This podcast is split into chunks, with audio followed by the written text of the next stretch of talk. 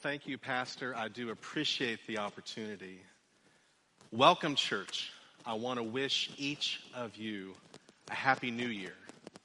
I know that sometimes that's easier said than lived. Oftentimes there's challenges, there's difficulties that we face. But I pray that this year would be an opportunity that God reveals himself in a new way in your specific life and your experience. It's quite an honor for me to speak to you this morning. If you're new to Northwest, I'm obviously not Pastor Rob. I'm not an ordained minister. I've not received any type of training from a school of divinity. I'm just a normal guy. I'm a church member. And this is the first time I've ever preached a message. So I'm a little bit nervous, but I'm excited. More about myself, I am a sinful man. Was born of the flesh. I lived in accordance to the flesh. And by doing so, I condemned myself before a holy and righteous judge. Yet in the place of condemnation, Christ provided a way of escape for me.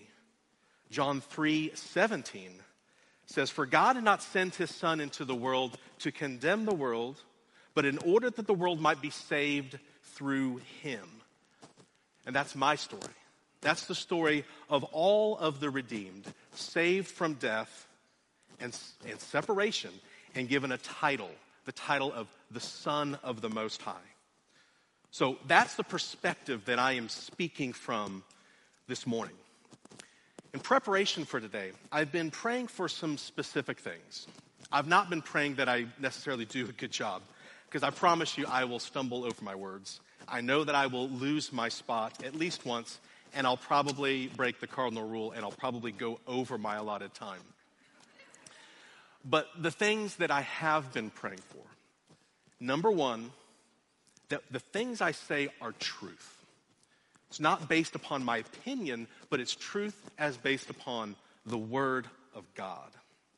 Secondly, I've been praying that the name of Jesus Christ would be lifted up, it'd be exalted, it'd be made higher because of the words I say. And then according to John 12:32, when Christ is lifted up, he will draw all men to himself. So that's my prayer for this morning, that he will be exalted and he will draw you here this morning. So earlier this week, I took my daughter, Madeline. She and I, we went on this search for something at Barnes & Noble. She was looking for a day planner that she could use this year. And so as she ventured off to that side of the store, I kind of gravitated toward the things that interest me at the magazine and the newsstand section. So as I'm casually walking and looking at the topics that interest me, there's something that catches my eye on the bottom row. It's a magazine produced by Time Magazine, and the title is this: "Jesus, who do you say that I am?" Now, generally, I'm not one who rushes out this time of year to look at Time Magazine to see who their person of the year is. I'm not really caught up into their idea of what popular opinion should be, and I really don't care much about their opinion of my Lord and Savior. But nonetheless, I proceeded to pick it up and look through the magazine. What I find is fairly interesting. It has a review of a lot of imagery. There is art that is reflective of the person of Christ throughout the centuries. There's geography of the places that Jesus walked, where he lived. But most importantly, it is a review of all the various ways that the over 2 billion followers of Christ worship him throughout the world. And I find that very interesting. So I think that the question that Time Magazine posed is a good question for us. Who do we say that Jesus really is? How do we frame our perspective of Christ? Is that frame of reference, is it accurate? Is it appropriate? Does our perspective of Christ place limits onto the truth of who he really is? Now, Does our traditions, does our culture, do our customs, do our practices, do any of those things put a box around him? Now, I'm not discounting traditions and methods of how we can bring reverence to Christ. But if we rely on those things solely, we will have a very veiled view of who he really is. So on the account of, one thing we can count on with human experience is that over time, culture, it will change. It will rise and fall, but there is something that is unchanged, one stable source of truth. It is the Word of God. As declared in Isaiah 40, verse 8, the grass withers, the flowers fade, but the Word of God, it will stand forever. In this passage, the prophet is not comparing God to horticulture or anything that we see in nature. He is expressing that despite the passing of time, the changing of seasons, the rise and fall of human effort, of nation states, of philosophies, of ways of belief, none of those things will affect the Word of God. And related to that, nothing will affect and change God's character. It will always endure. So when we frame our image of Christ, it must always be entirely based upon what the Word of God tells us. And this really is the centerpiece of what this sermon series is going to be revealing to us. We're going to search and observe how all through Scripture we see the fingerprints of the Lord Jesus Christ, specifically in the Old Testament. Some examples are faint foreshadowings, but others are bold pronouncements, unmistakably clear, of the Messiah Christ. But in each example, it will reveal a deeper context as to who he is and how that impacts us as individuals and us collectively as the church. So then we have to ask the question, what do we at Northwest, how do we view Scripture? How do we hold Scripture? What is it in its basic foundational understanding? The written Scriptures were penned from individuals who were specifically and intentionally filled with the Spirit of God. Oftentimes they were the dedicated messengers of God, but always divinely inspired to write as he moved them. In the Old Testament, God moved through around 40 different authors. In the New Testament, he inspired 9 separate authors. Each individual author observed and then reflected the revelation in distinct ways, in unique styles. These texts employed various literary disciplines, including narrative, an account of historical events, genealogy, poetry, and prophecy, and others. And all of these recordings were done over hundreds, even thousands of years, and these were separated individuals. When joined together, they tell a unified and an intimately interconnected story of God and his relationship to us. So with that introduction laid out, let us begin by turning to the book of Colossians. Colossians chapter 1. Now, this scripture, it's going to serve as our jumping off point this morning, but we're going to look at many others as the morning progresses.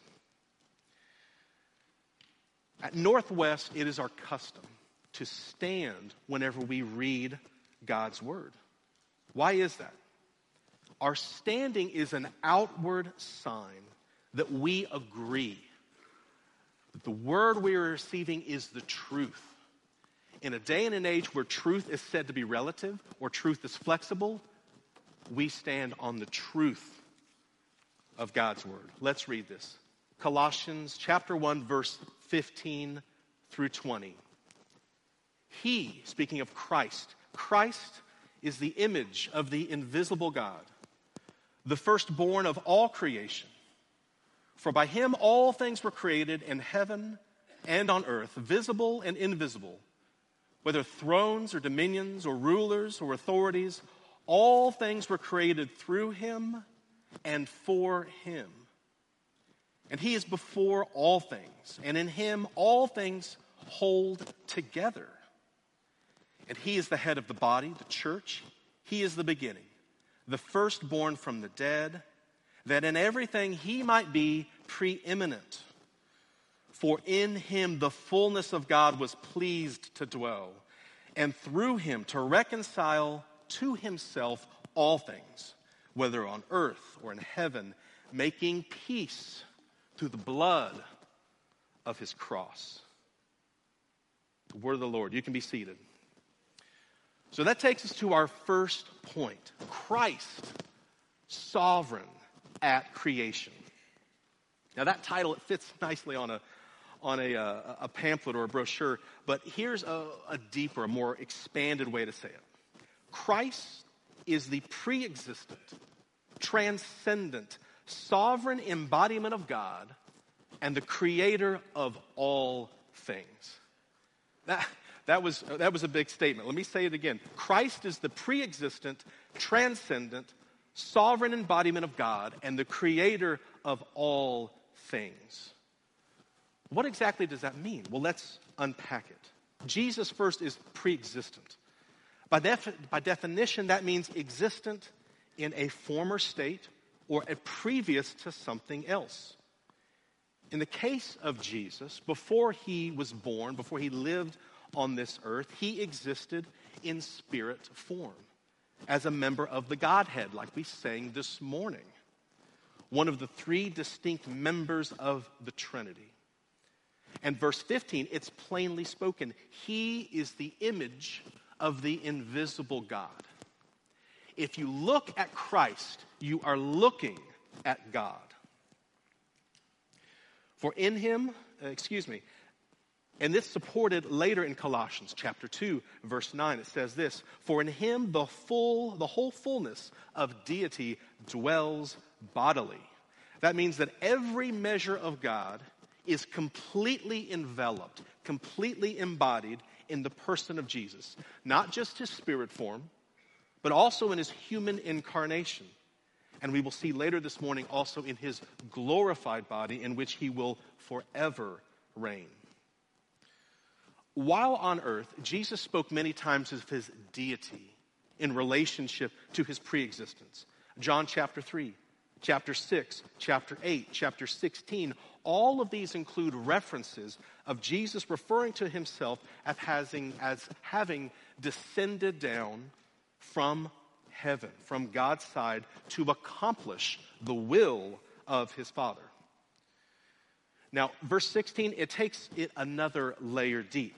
For by him all things were created in heaven and on earth, visible and invisible, whether thrones or dominions or rulers.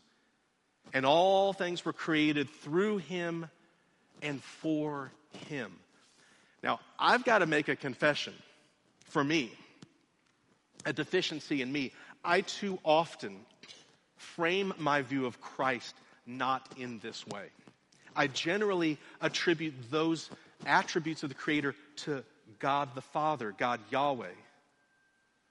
But it's clear this attribute is deserving to be of Christ. He is the ultimate. He is the Creator of all things.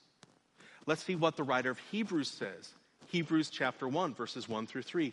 Long ago, and in many ways, God spoke to the fathers by the prophets. But in these days, he has spoken to us by his Spirit, whom he appointed the heir of all things, through whom he also created the world. He is the radiance of God and the exact imprint of his nature. And this is what I want to hone in on. And he upholds the universe by the word of his power. Church, can we get a glimpse, can we get a concept of the majesty, the indescribable power that resides in the person of Jesus Christ? Psalms 33:6 says, by the word of the Lord the heavens were made, and the breath of his mouth all their hosts. And it goes deeper. Proverbs 8:22 through 31. It speaks of the wisdom of the Creator. It's not talking about the kind of wisdom we may see on earth that's done in a business dealing or wisdom that's applied by an experienced judge of the law. No, this wisdom is the wisdom that is the incalculable wisdom. It's unimaginable in its depth. and it's the summation of the entire physical world. Let me read this to you. Proverbs 8:22, and the Lord possessed me. Now, when it says me or I, it's talking about wisdom. It's kind of talking in the third person here. But the Lord possessed me, wisdom, at the beginning of his work, at the first of his acts of old. Ages ago, I, wisdom, was set up at the first before the beginning of the earth. When there were no depths, I was brought forth, and when there were no springs abounding with water. Before the mountains had been shaped, before the hills, I, wisdom, was brought forth. Before he had made the earth and all of its fields, the first of the dust of the world, when he established the heavens, I was there. And when he drew a circle on the face of the deep, when he made the skies above, when he established the fountains of the deep, when he assigned to the sea its limit, so that the waters might not transgress his command, when he marked out the foundations of the earth, then I was beside him. Like a master workman, I was his delight daily, rejoicing before him always, rejoicing in his inhabited world. Now, here, he's using fairly poetic language in this description. But the time that this proverb was written by Solomon, almost 3,000 years ago, the level of scientific understanding that we have today, it wasn't there. The mathematical equations that begin to explain the law of gravity or the speed of light or the existence of the conversion of atomic matter, these things were not even conceived of yet. But the writer of Proverbs understood the incomprehensible depth and complexity of the universe in quantities that are too far to even fathom. Christ, in the form of God, imagined and he designed the physical world, each and every detail of the molecular system that comprises the building blocks of our world. He created it. He worked not only in the atomic level, but his workmanship is evident as we observe every range, every scale through the natural world, up to the vast expanses of the universe. He established the invisible forces of gravity that tether the moon and its relationship to the earth. It governs the tidal movements. It's the perfectly tuned motion of our earth. All of these things are incredible examples of God's skill, God's care, God's knowledge. It's comparable to that of a mechanical watch. The hundreds of inner working pieces doesn't even start to explain the depth of the knowledge and the wisdom of our Creator, Christ. Psalms 19, it's true, it's accurate. The heavens declare the glory of God, and the sky above proclaim his handiwork. The final statement that I want to talk about in this section is that Christ, he's not only the designer and the controller of the physical world, but also the realm of the spiritual world. He is transcendent beyond the physical limits of the created systems. That means that Christ is not bound by time or by space or by knowledge, information, or data. He exists beyond those limits as he pleases. Before the creation account in Genesis, there was no form of matter or any measurement of time or any distance the way we know it.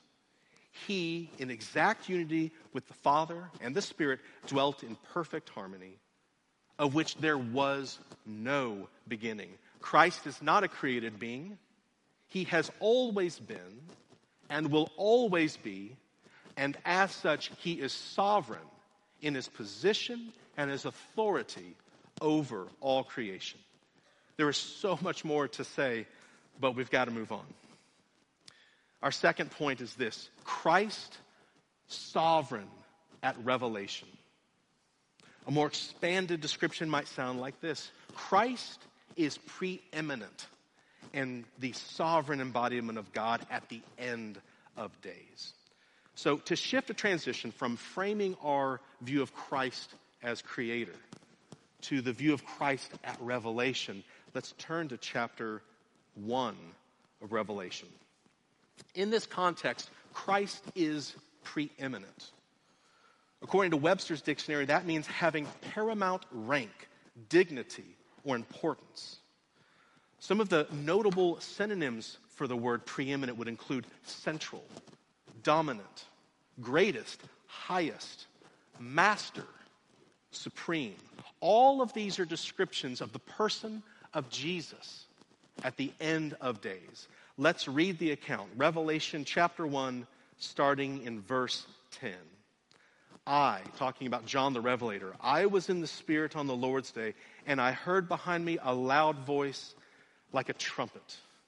And then verse 12, and then I turned to see the voice that was speaking to me.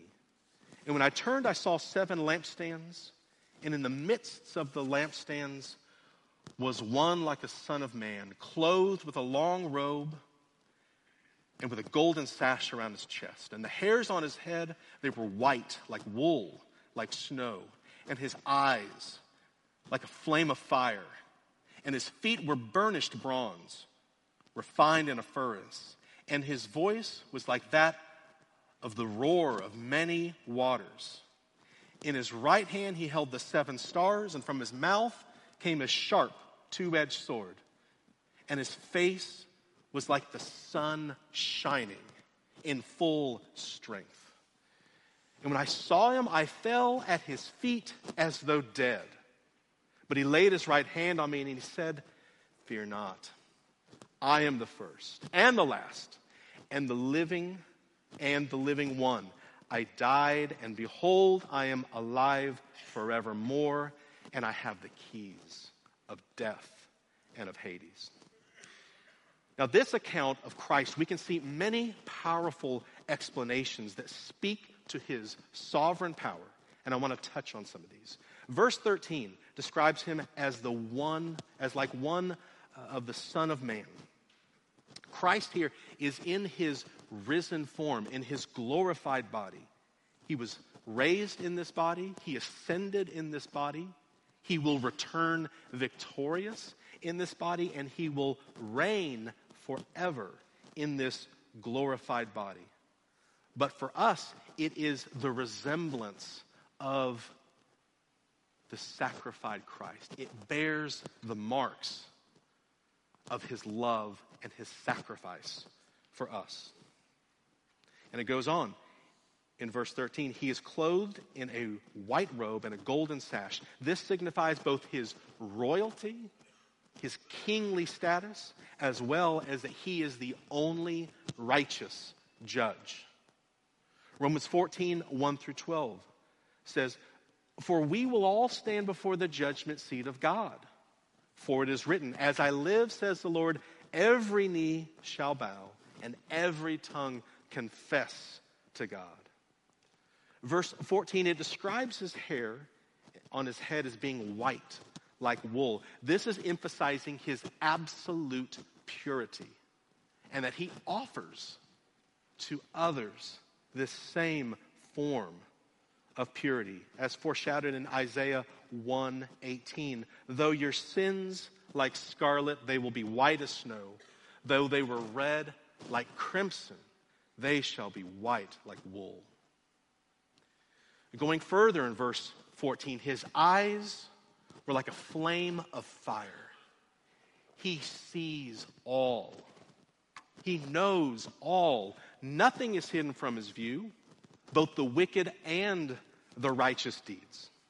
All things are revealed to the blazing eyes of the righteous judge. Hebrews 4:13 says, "No creature is hidden from his sight, but all are naked and exposed to the eyes of him whom we must give an account." But like I said, not only to the wicked, the blazing eyes are watchful to provide help to those in need. Psalm 139, 7 through 12. "Where can I go from your spirit? Where can I flee from your presence? If I go up to the heavens, you are there. If I make my bed in the depths, you are there. If I rise on the wings of the dawn, if I settle on the far side of the sea, even there your hand will guide me, your right hand will hold me fast.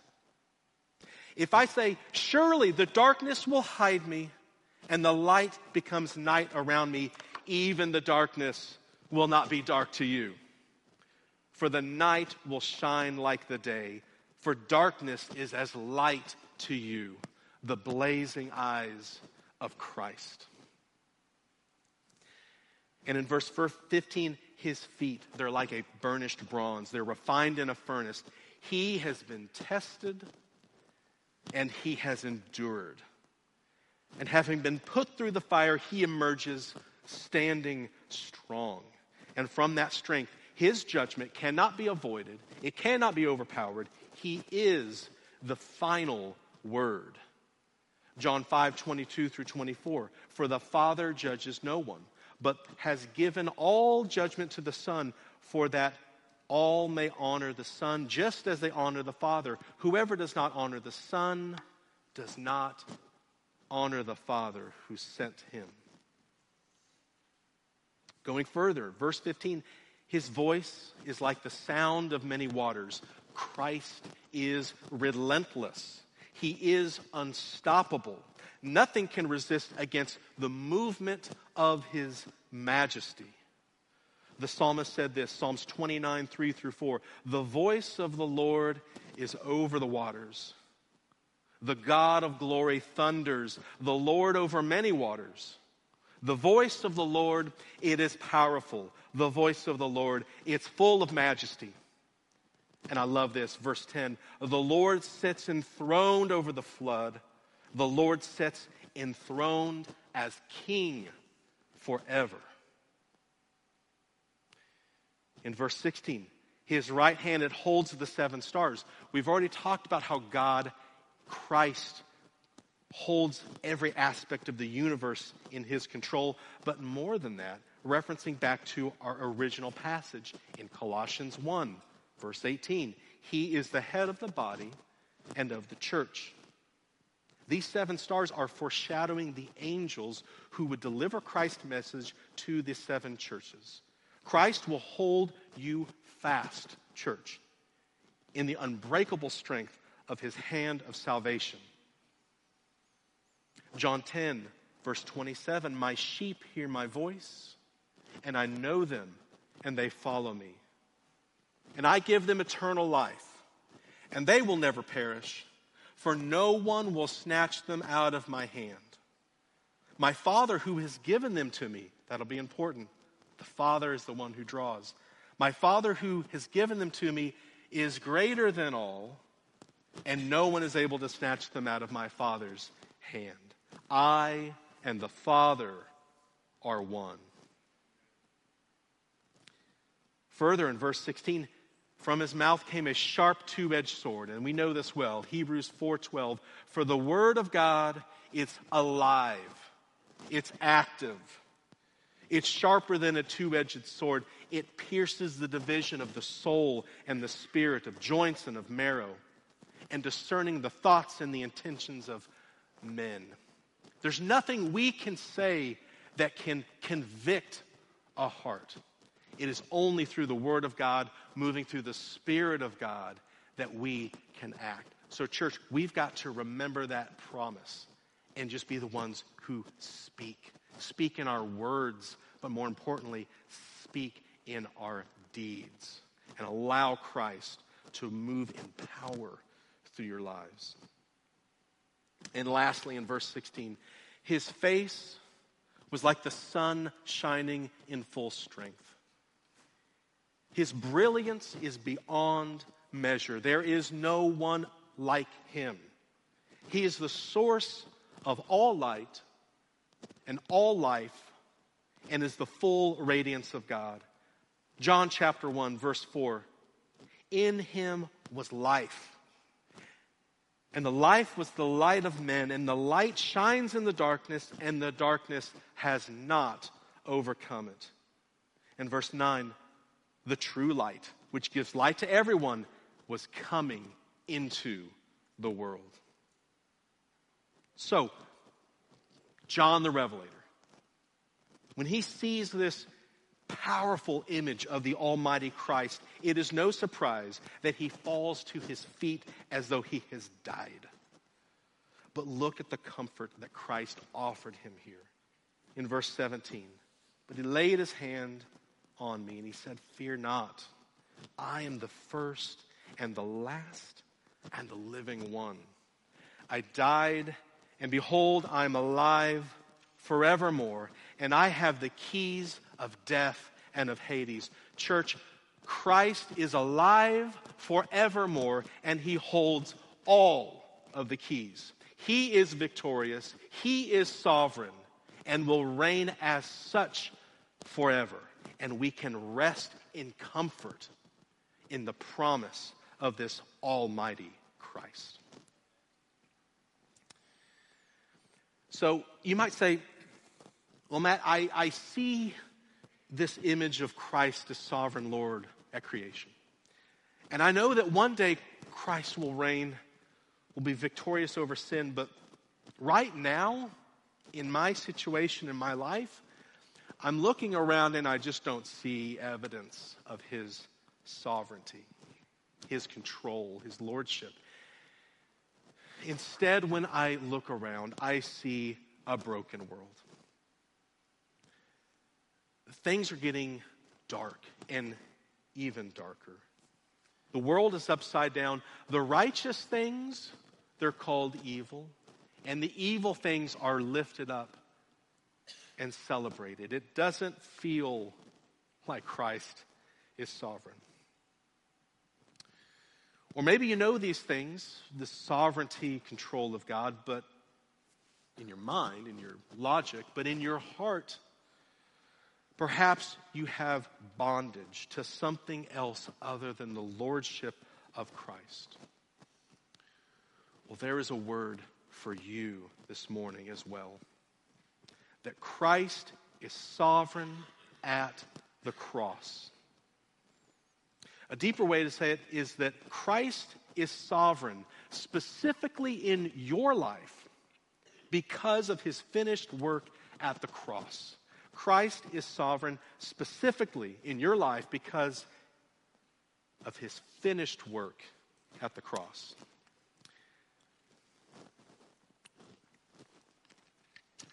As we turn to John chapter 6, allow me to give a little bit of context as to what is happening, what has happened in this passage working up to it. This is early in Jesus' ministry, and he's already asserted exactly who he is to the people, and he is substantiating these claims through his miracles.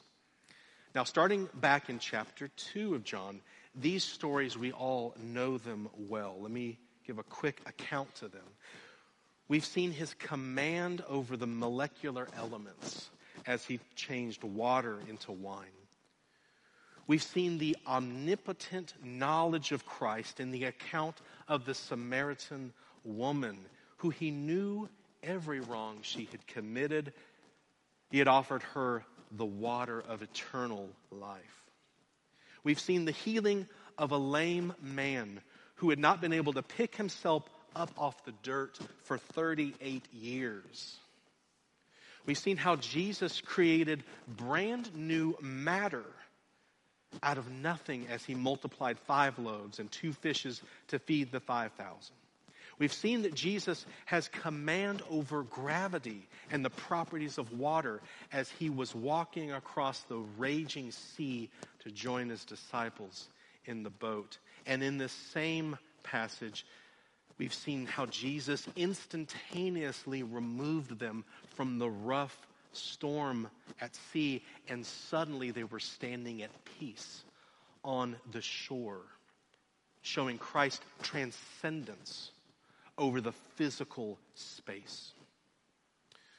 With each one of these amazing miracles, more and more people were coming to listen to Christ. Entire towns would be captivated by Jesus when he came to them.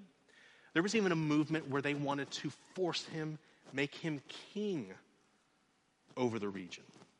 From an outsider looking in, you would think that Jesus' ministry is expanding at a pace that is unimaginable, it's unstoppable, But this method was not the will of the Father. This was not the path that God would use to reconcile man to himself. So the day after the feeding of the 5,000, the multitude of seekers, they came to Jesus. And when they questioned him, Jesus gave an interesting response. John chapter 6, verse 26. Truly I say to you, you are seeking me not because you saw signs, but because you ate your fill of the loaves. Do not work for the food that perishes, but for the food that endures to eternal life, which the Son of Man will give you. Now at this point, there starts to be an exchange, a dialogue between the seekers and Jesus. The seekers, by the way, had been infiltrated by the religious leaders, and they were searching in any way possible to set Jesus up so they could accuse him and put him to death for what they saw as blasphemy. Despite his deity being on display, they started to grumble in the same way that their ancestors grumbled when in the wilderness, when God provided them food in the form of manna, yet they were unsatisfied with that provision. Christ's true message they could not grasp. Their minds were entrapped on the physical and not the spiritual. They were casting this in a light from the Mosaic law, but Christ was setting up something entirely different, a replacement to the law that only he could fulfill. Now soon the grumblings turned to doubt, fueled by gossip, and they would say to themselves, well, he says that he descended from God above, but we know his father, Joseph, and we know his mother. We know where he came from. There started to be disbelief about the claims of Christ. And throughout this exchange, we see further development of blindness, of darkness, of opposition that Satan has applied to the eyes of the people's heart. And then Jesus clarified concerning the bread that they must eat. Verse 48, I am the bread of life. Your fathers ate the manna in the wilderness, and they died. This is the bread that comes down from heaven, so that one may eat of it and not die. I am the living bread that came down from heaven. If anyone eats of this bread, he will live forever. And the bread that I give him for the life of the world is my flesh. At this statement, opposition and resistance, it really starts to mount. The so-called followers of Jesus, they start to fall away in rapid succession. Out of their spiritual blindness, they are confused concerning this saying. Is he telling us we have to eat his flesh? Is Jesus talking about cannibalism? What does this mean?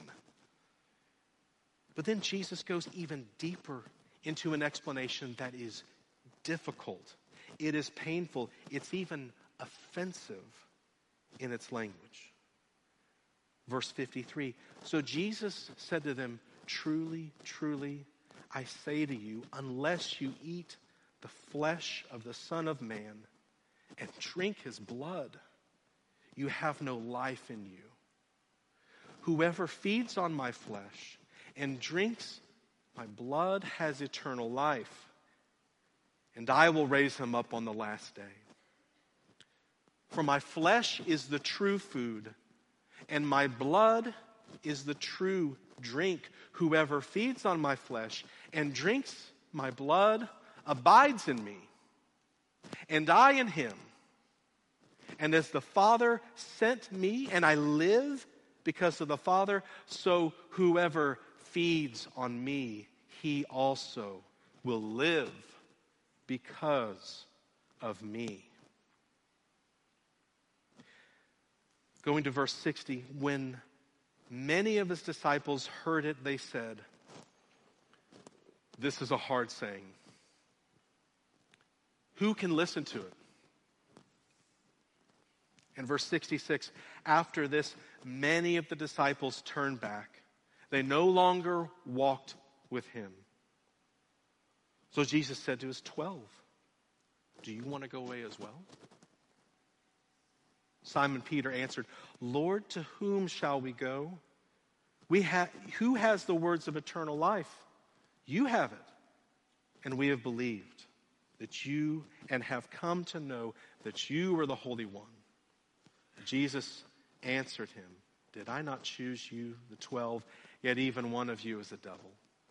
As he spoke of Judas, the son of Simon Iscariot, for he, one of the 12, would go on to betray him. At the beginning of chapter 6, just the day previous, there were literally thousands who were willing to follow Jesus. But in just a short 36 hours, they all walked away, except for the 12. And even one of them was of the devil. So you might say, Matt, why in the world are you looking at this passage as an example of Christ being sovereign and being in control? By all measures I see, this is an account showing a complete collapse of control and a collapse of influence. Many would say that it even appears that the minds and the attitudes of sinful man is taking command, that man is sovereign instead of God. And more than that, it just feels like Satan is winning in this text. From an earthly mindset, it just seems foolish. But 1 Corinthians 4:27, but God chose what is foolish in the world to shame the wise. God chose what is weak in the world to shame the strong. God chose what is low and despised in the world, even things that are not, to bring to nothing things that are, so that no human being might boast in the presence of God. And because of him, you are in Christ Jesus, who becomes to us wisdom from God, righteousness, sanctification, and redemption. You see, at this particular exchange, the time frame that Christ gave this graphic description to these Jews, this was the time of the feast of the Passover. He was speaking to them in a covenant language. They should have understood it, but they couldn't. Their minds were blinded due to the darkness of their heart. But God was speaking powerfully to those whom he chooses to enlighten. We must remember God is the one who draws. Let us look back at the instruction that was handed down from God to Moses at the first Passover. Exodus chapter 12, verse 3. Tell all the congregation of Israel that on the 10th day of the month, every man shall take a lamb according to his father's house, a lamb for a household. And verse 5, your lamb shall be without blemish, a male, a year old, who may take it from the sheep or from the goats. You shall take it until the 14th day of the month, when the whole assembly of the congregation of Israel shall kill their lambs at twilight.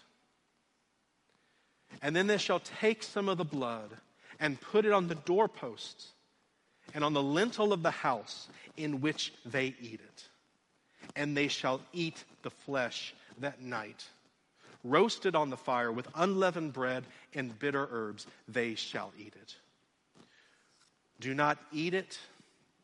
Do not eat any of it raw or boiled in water, but roasted, its head, its legs, and its inner parts, the whole sacrifice.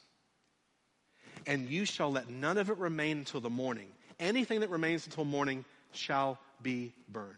Now listen to this. In this manner you shall eat it, with your belt fastened and your sandals on your feet and your staff in your hand. You shall eat it in haste. It is the Lord's Passover.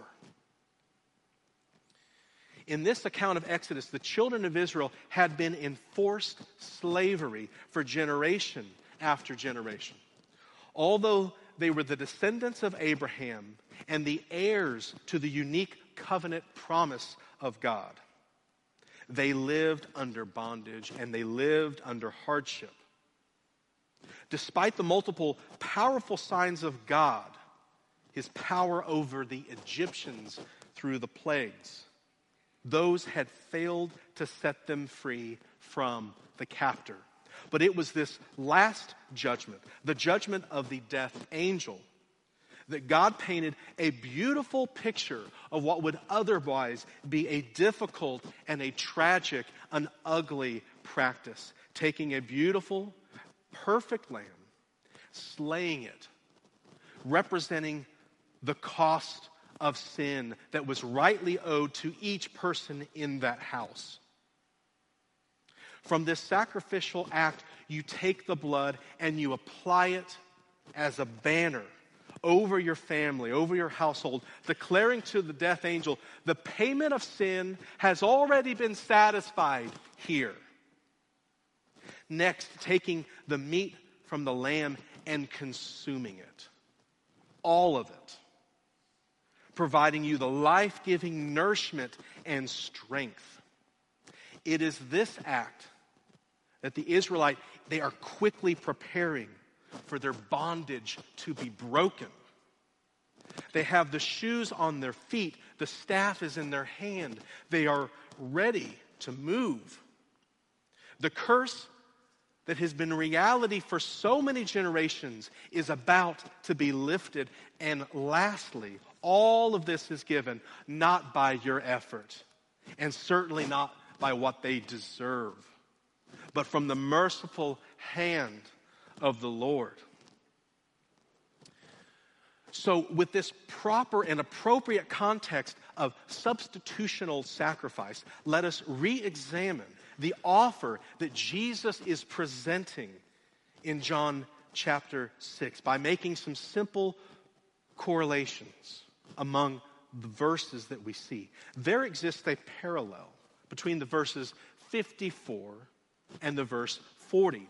In 54, Jesus uses intentionally offensive, descriptive language on how one must obtain eternal life and the promise of being raised to reign with Christ at the end of days.